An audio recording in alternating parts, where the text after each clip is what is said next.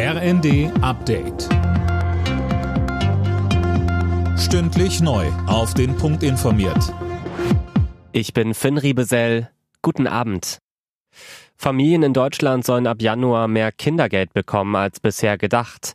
250 Euro soll es dann pro Kind geben. Darauf hat sich die Ampelkoalition geeinigt. Fabian Hoffmann. Bisher war geplant, das Kindergeld auf 237 Euro für die ersten drei Kinder anzuheben. SPD-Fraktionschef Mützenich sagt, die Ampel legt jetzt noch eine Schippe drauf. Grünen-Fraktionschefin Dröge meint, eine spürbare Entlastung für Familien und ein wichtiger Schritt in Richtung Kindergrundsicherung. Und FDP-Fraktionsvize Mayer spricht von der größten Kindergelderhöhung in der Geschichte der Bundesrepublik. Der Bundestag soll bereits morgen darüber abstimmen. Bei den Zwischenwahlen in den USA zieht sich die Stimmauszählung weiter hin. In einigen Bundesstaaten könnte es noch Tage dauern. In Georgia muss sogar eine Stichwahl her. Dort konnte sich keiner der Kandidaten durchsetzen. Die Wahl ist erst in knapp einem Monat geplant.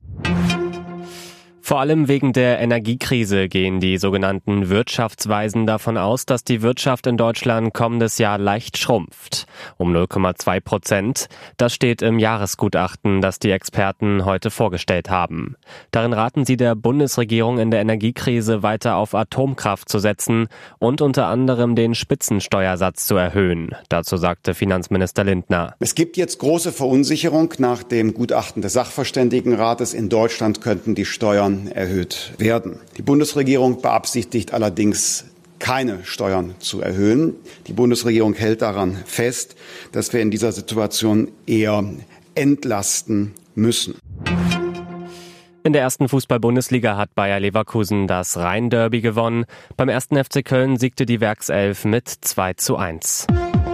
Alle Nachrichten auf rnd.de